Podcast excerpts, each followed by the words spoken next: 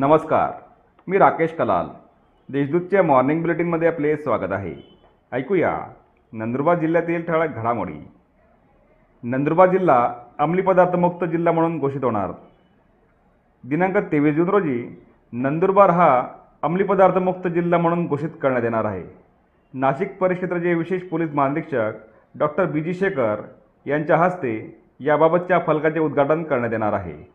याच दिवशी सकाळी नऊ वाजता पोलीस मुख्यालयाच्या कवायत मैदानावर जिल्ह्यातील पाच हजार विद्यार्थ्यांना अंमली पदार्थविरोधी शपथ देण्यात येणार आहे अशी माहिती पोलीस अधीक्षक पी आर पाटील यांनी दिली. बेकायदेशीर भूजल उत्खननावर कारवाई करण्याचे अधिकार तहसीलदारांना जिल्हाधिकाऱ्यांची माहिती. नंदुरबार जिल्ह्यात बेकायदेशीर भूजल उत्खनन आढळल्यास भूजल संबंधित तक्रार निवारणासह बेकायदेशीर विहिरी सील करून दोषींवर कारवाई करण्याचे अधिकार सर्व तहसीलदारांना प्रदान करण्यात आल्याची माहिती जिल्हाधिकारी मनीषा खत्री यांनी दिली. नंदुरबार जिल्ह्यात योग दिन उत्साहात. नंदुरबार जिल्ह्यात ठिकठिकाणी जागतिक योग दिवस साजरा करण्यात आला. यावेळी जिल्ह्यातील नागरिक विद्यार्थी शिक्षकांनी योग साधना केली. कोंडाबारी घाटात दी बर्निंग ट्रकचा थरार.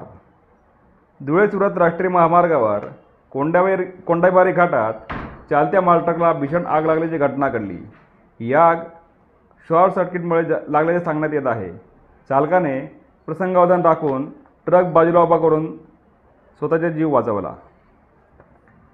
नंदुरबार शहरात सिटी बस सुरू करण्याची मागणी. नंदुरबार जिल्हा निर्मितीनंतर शहराची व्याप्ती वाढली असून शासकीय कार्यालयांमुळे जिल्हाभरातून नागरिकांची वर्दळ वाढली आहे. यासाठी शहरात सिटी बस सेवा सुरू करण्यात यावी अशी मागणी नंदुरबार तालुका ज्येष्ठ नागरिक संघातर्फे करण्यात आली आहे. बोअरवेलचा अवैध वापर करणारे सात आस्थापने सील. नंदुरबार शहरात अवैधरित्या बोअरवेलचा वापर करणारे सात आस्थापने परिवीक्षाधीन तहसीलदार पुलकित सिंग यांनी सील केले आहे.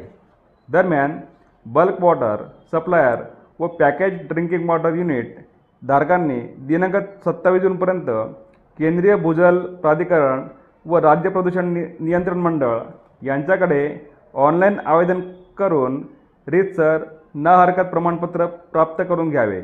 अन्यथा त्यांच्यावर कारवाई करण्याचा इशारा श्री सिंह यांनी दिला आहे. या होत्या आजच्या ठळक घडामोडी.